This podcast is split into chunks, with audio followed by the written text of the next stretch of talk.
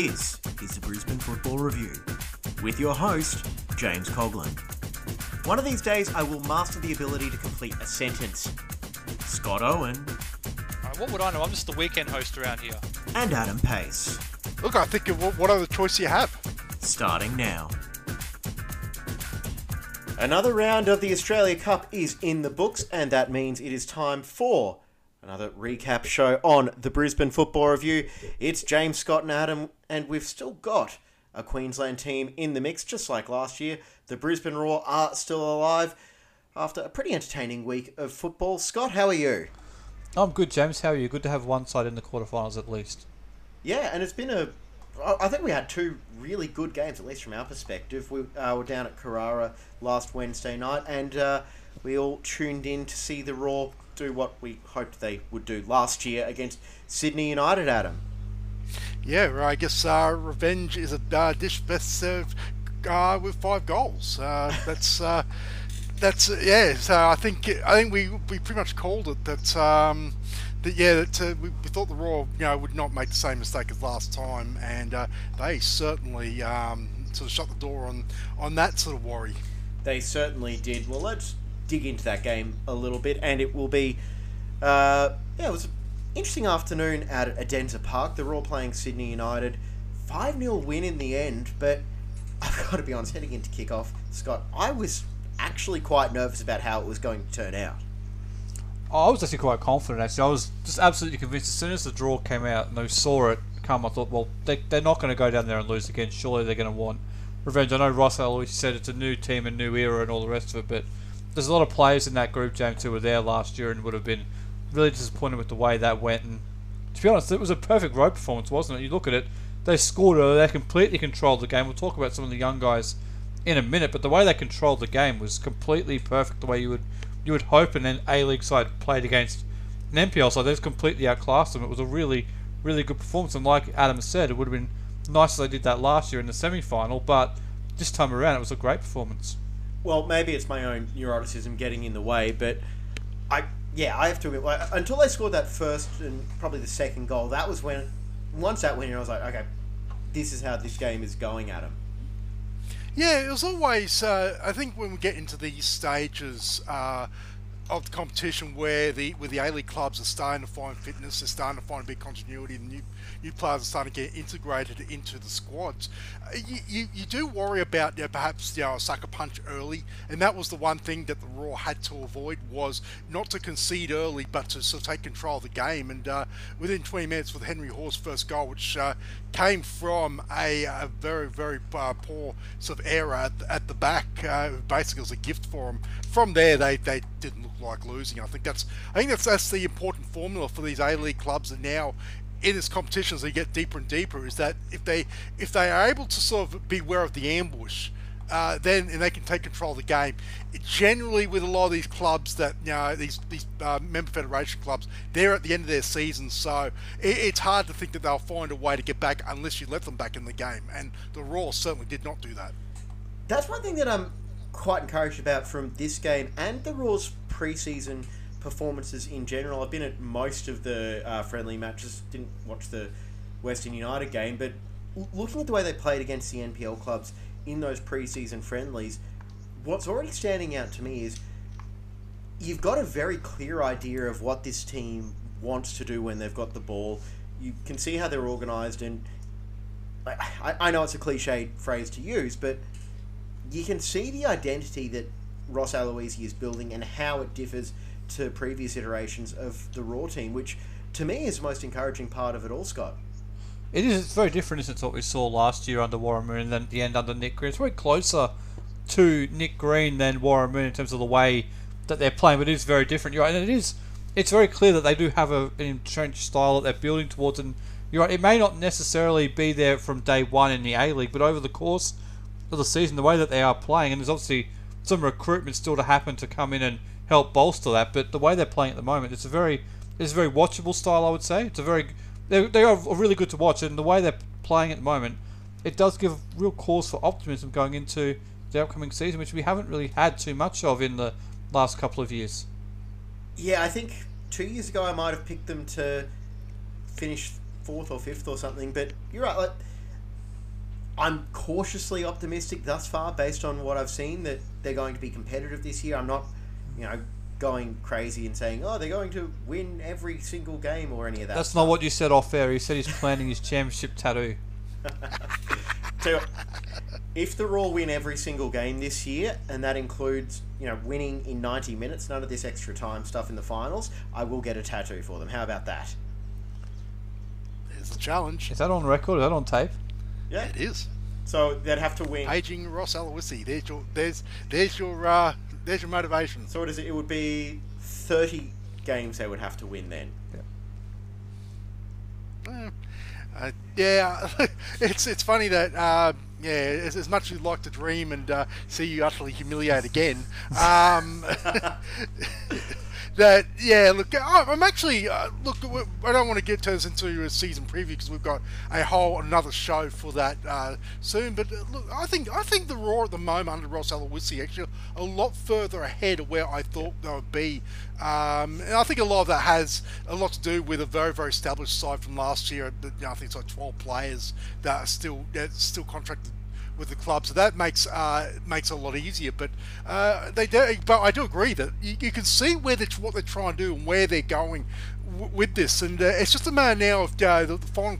Uh, puzzle pieces, and I think uh, the the sort of the the mystery uh, number number nine, be it a you know most likely a, a foreign striker, you know, and how quickly they can get up up and uh, and sort of uh, start performing. I think that might be the, the big missing piece, and maybe also as well, maybe another maybe a, a fullback or another wide wide sort of defensive player. Well, allow me to temper the optimism a little bit as well. Is while you're seeing this identity come through, you're also seeing areas where they still can get better, which you know is good because if they were playing as well as they possibly could on September fourth or whatever, it's going to be the next time they play. That would probably be more concerning. But either way, I like the fact that they were ruthless against Sydney United. Five goals in the end, and Quinn McNichol scoring uh, the, I would say, the easiest debut goal uh, anyone would have had, which was from all of about three metres out. Adam? Uh, yeah, what's six? What's six yards? Yeah, about that.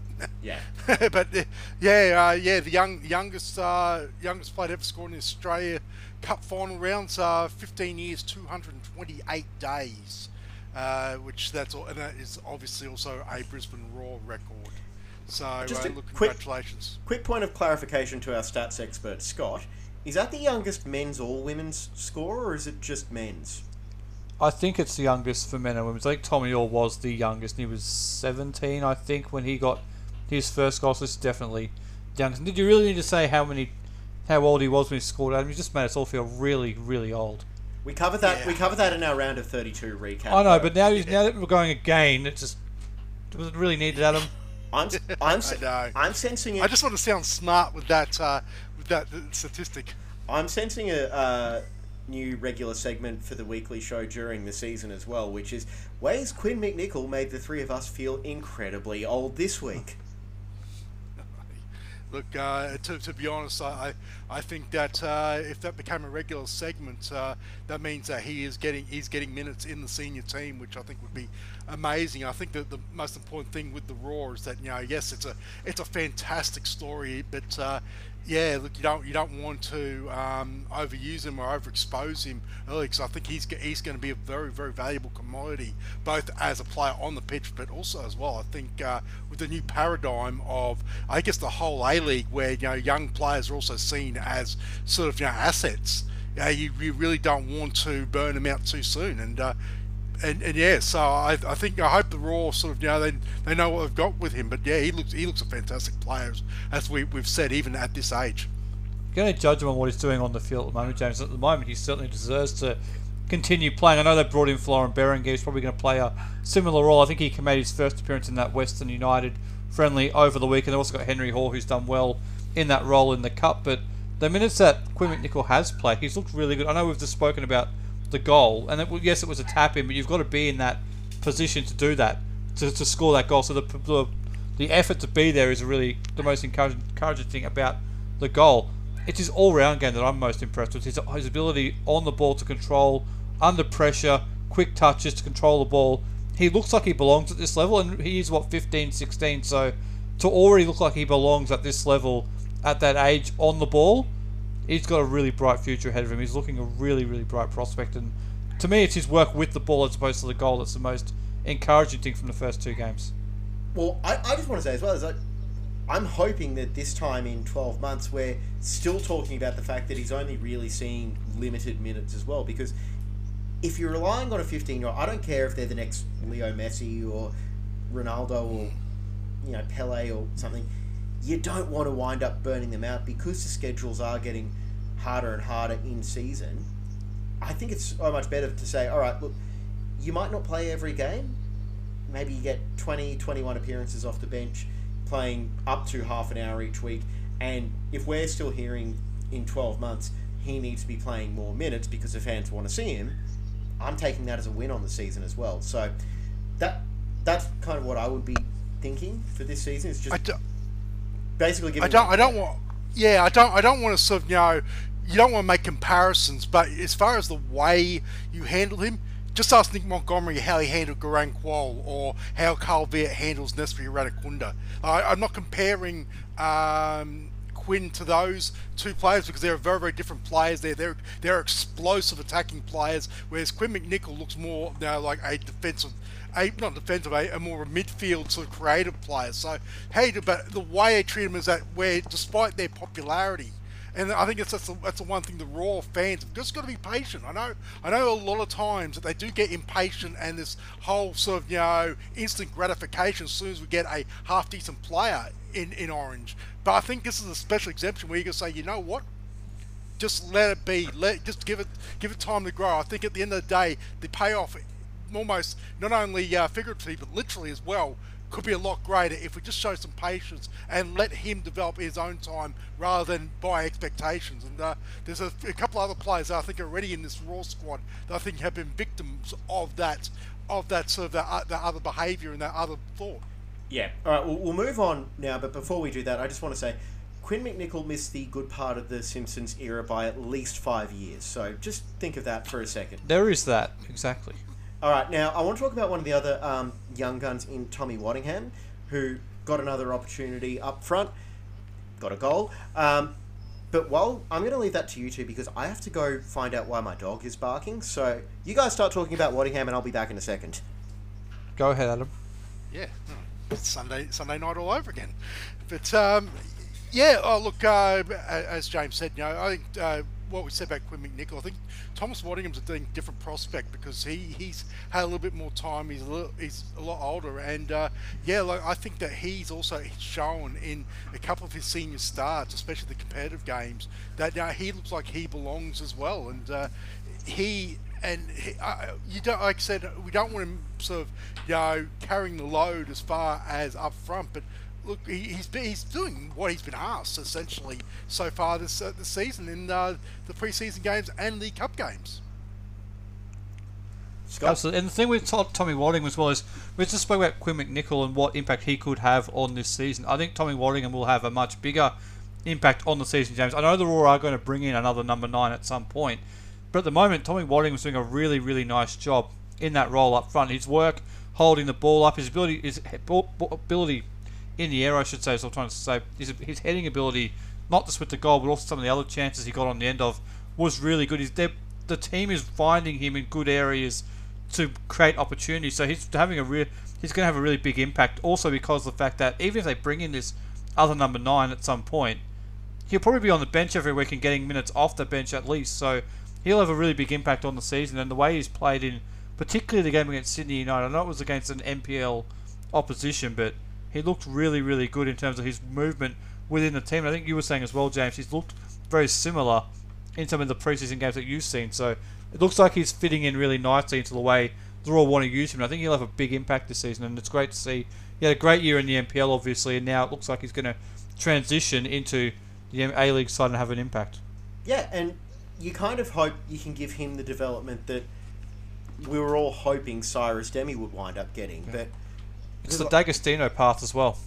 Yeah, exactly. But I, I just think back to Dehmie. You know, he had that breakout NPL season, and because of all other issues, I think with recruitment, was that the Lescano year where uh, Dehmie wound up having to start the first couple of games just because whoever uh, it was Lescano, um, he just wasn't ready to go from the outset, and I still think that absolutely like ruined his, well, not ruined, but stagnated his development. Now he was able to recover and get himself a move overseas.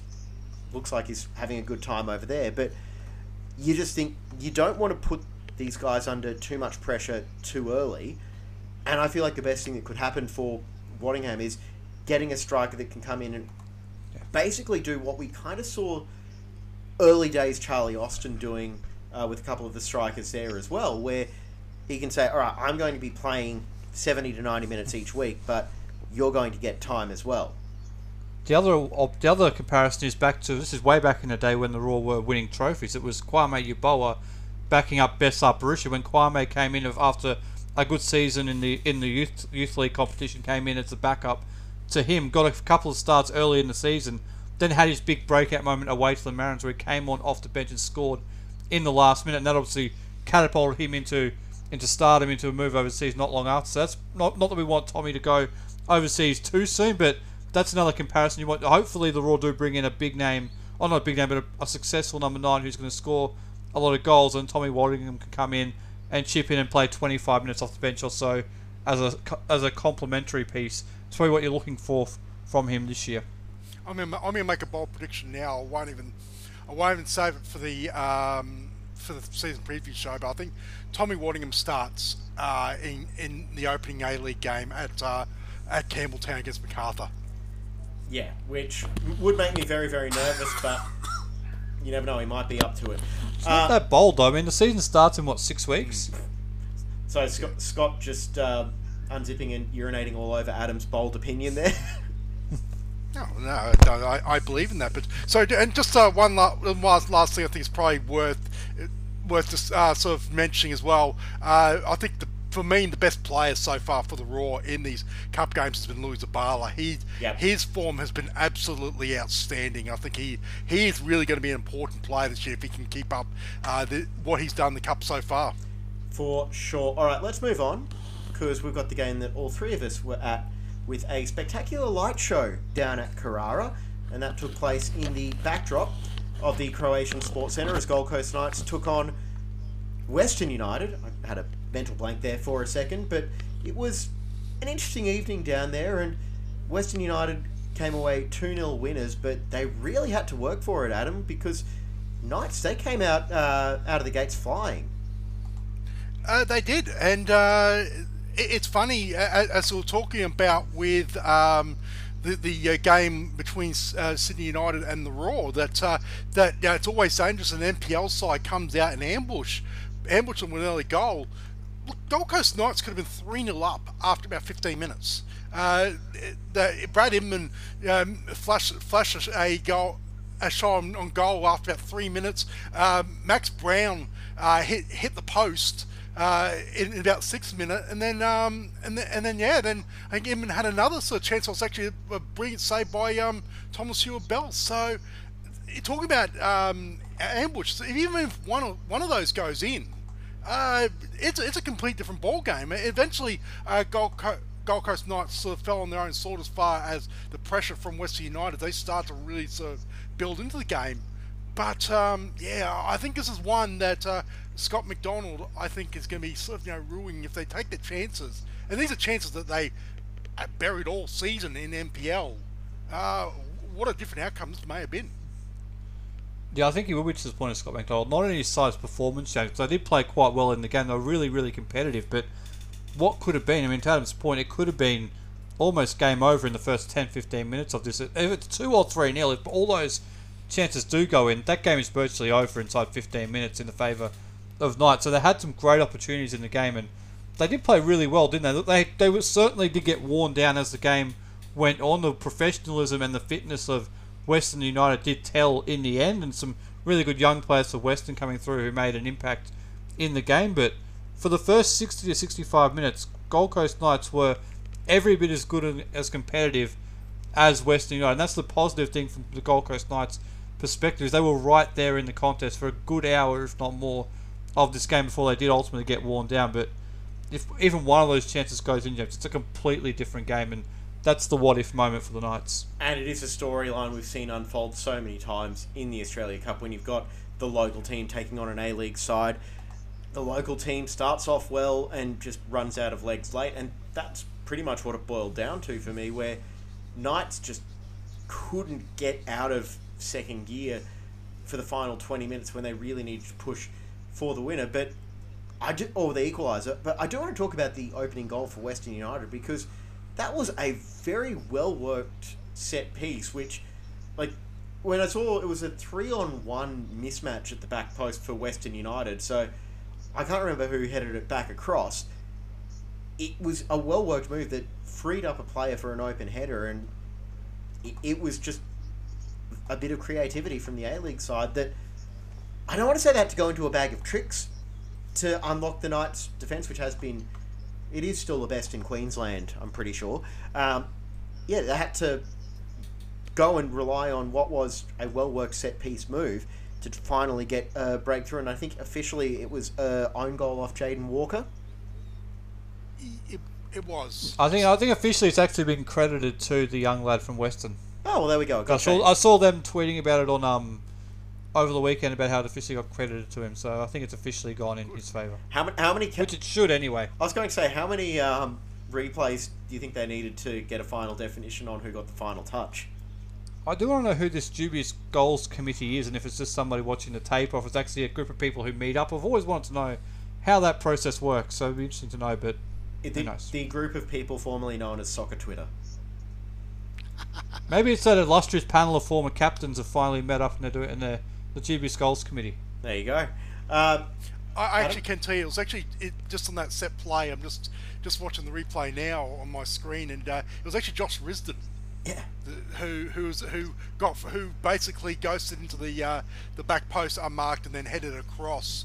So uh, so yeah, that, that was that was. But yeah, you're right. Just looking again. It's a very very well worked um, set piece, and they they even had one uh, in the first half that nearly sort of had safe for James Donachie, but uh, it was saved by. It was, it was actually saved by uh, Josh Langdon, who I thought had a had a very very strong game. Mystery solved, James. Adam is the dubious goals committee. We just figured it out. So that's what he does during the week. but yeah, I thought, and then they got the uh, icing on the cake in stoppage time as well, where I think the ball and a player wound up in the back of the net as well. I think it was Shelford Davis trying to make that final stop potentially, but yeah, I I think Knights have plenty to be frustrated about, but not a lot to really be too disappointed in, if that makes sense. Like it, it wasn't a no, bad no. night for them as well, and No, we should say as well, it was 900 and something showing up, and you can only imagine what that crowd would have been without the Lightning. No, not not at all. I think yes, the, results were about the only thing that didn't go for uh, for Gold Coast Knights. Yes, they would be dub- yes they would be disappointed, especially given uh, what could have been. But at the end of the day, uh, great night, great turnout, considering. And uh, look, they uh, they. They, they really sort of you know they gave it a shot and uh, that, that's that's all you can ask. At the end of the day, um, it, it is a professional club versus a semi-professional club, and if, if the game you know, sort of gets into those late stages and still on the line, generally the professional club um, is going is going to prevail. But a very very good performance, and if they play like that in back in NPL, like I said, they they'd be almost uh, too good for, for anyone else in the league. For sure. All right, well, let's hear from one of the Knights players. We caught up with Josh Langdon after the full time whistle, and uh, we should just give this a little bit of a caveat as well. This was recorded before the NPL final series got expanded from four to six teams, so the interview uh, questions at the end still kind of work, but uh, they may seem a little bit odd given the current context. But anyway, here's Josh Langdon. All right, uh, Josh, tough results tonight. but You had some good saves. What do you make of the team performance? Yeah, it was a really good effort from the boys. I think it was probably the best game we played all year. Really, really uh, matched their effort and matched their ability. Um, a few moments where maybe, maybe switched off, but I think we really had the majority of the chances for the game, and um, if we were able to take one or two, it would have been a different story. Yeah, you started off uh, so well. What did uh, Scott say to get you guys out of the blocks so quickly? Um, just pretty much back our ability. Like we, we're all good players. We all know that we um, were able to match them, and uh, most of us could be able to play in this level. So it was just back ourselves and trust that we are able to play um, at this level, and um, really don't be afraid and just trust each other. So. And how was it playing against an A League opponent? It's always good. It's always a good test to see. Uh, obviously, we're part time and they're full time, so that's small differences there. But um, no, it's always a great occasion, and um, it was really good for the club to put this on. And um, uh, all the fans come down, but yeah, it was a really good opportunity and. Uh, unlucky for us at the end of the day. So. and the fans did brave the uh, weather tonight. Spectacular lightning show throughout the game. Yeah, I was watching it in the goal actually of that end. So, but no, it was, a, it was a definitely a good occasion, and uh, yeah, definitely thanks to everyone who came down. Um, yeah, it's good. Attention now turns for you back to the league semi-final in a week, a week and a half time. Looking forward to that match up here, back here, I imagine. Yeah, back here. Um, obviously, I think we find out on Saturday who we're versing, so Friday or Saturday. Um, but yeah, we'll definitely take the form for this game. I think we all played really, really well, and um, I think if we play like this, we'll, we'll easily beat anyone um, who, who we're up against. And uh, having that weekend off now to just recuperate after what would have been a pretty draining game will be quite helpful as well. Definitely, yeah, a bit of time to re, um, recover. Uh, there's a few sore bodies, but um, it's obviously they're playing. Whoever we're playing will be playing on the weekend, and we play tonight, so enough time to recover and uh, regroup for the next week, and um, yeah, we'll see what happens. And a spot at Suncorp on the line, starting to think about playing on the big stage. Oh, always, mate. It's always in the back of our mind, but um, just got to focus on one game at a time. Uh, we know we're good enough to be at that level, and uh, we've shown it in both cups, in the league and uh, in the Cup of Cup, and so we're wanting to take out the third. And a big thanks to Josh for taking the time to chat with us after the game as well. And I think he uh, at that point just wanted some dinner. I'm pretty sure Scott. I think he probably did. Yeah, it was a look. He it was a bit of a, a flat interview as you heard, but also it was great to hear from him. And he's had a terrific game in that. So he made three or four really nice saves for from his perspective as well. So he had a really nice game, and yeah, it was great to hear from him. But I do think you're right. He was probably more than ready to go and ha- go and have some dinner and get ready to go to bed. I think it was quite late by that point. It certainly was. But um, I, I, will share one final uh, funny story from the night down there. We were just chatting after the Langdon interview, watching the draw on Adam's phone, I'm pretty sure it was. And we just hear this loud cheer coming from the Western United um, dressing room. And they just found out they'd drawn Sydney FC. So that, that was kind of fun as well. It, it isn't quite the days. Shouldn't that, you be cheering a home tie, by the way? Wouldn't you rather a home tie than a trip to Sydney? Uh, apparently, everyone prefers away days in the Australia Cup for some reason. And you know, for an A League club, I guess they're more used to it because they have the. I understand the away trip coming up to Queensland, the idea of coming up to the warm weather, but what's the appeal of going to Sydney? Maybe they have a really good coffee shop around there. I reckon. I reckon they back themselves against Sydney. To be honest, uh, I think. I think it's. Um, I think uh, if we're, if we're going to segue into into the preview for uh, for the uh, quarterfinals, uh, I think at this stage, whenever A League clubs, I, I think A League clubs almost I guess in a way prefer to play play other A League clubs because I think it, it, it, becomes really, really even. I think uh, while while uh, on the, in the case of the Roar, uh, they take on a, who've been a very sort of red hot uh, Western uh, Western Sydney Wanderers. I think that the home field advantage may actually play in their in their favour. It certainly would. I'm just bringing up the draw now. So since we're pretty much pivoted that way, uh, quarterfinal fixtures coming up. Uh, Thursday, September 14, Metro Stars against Melbourne City. Uh, night and then Thursday, September 14th as well. Melbourne Knights against Heidelberg. Yeah, I know, we, we make our jokes about the South Queensland Conference down there, but that is going to be so much fun to watch.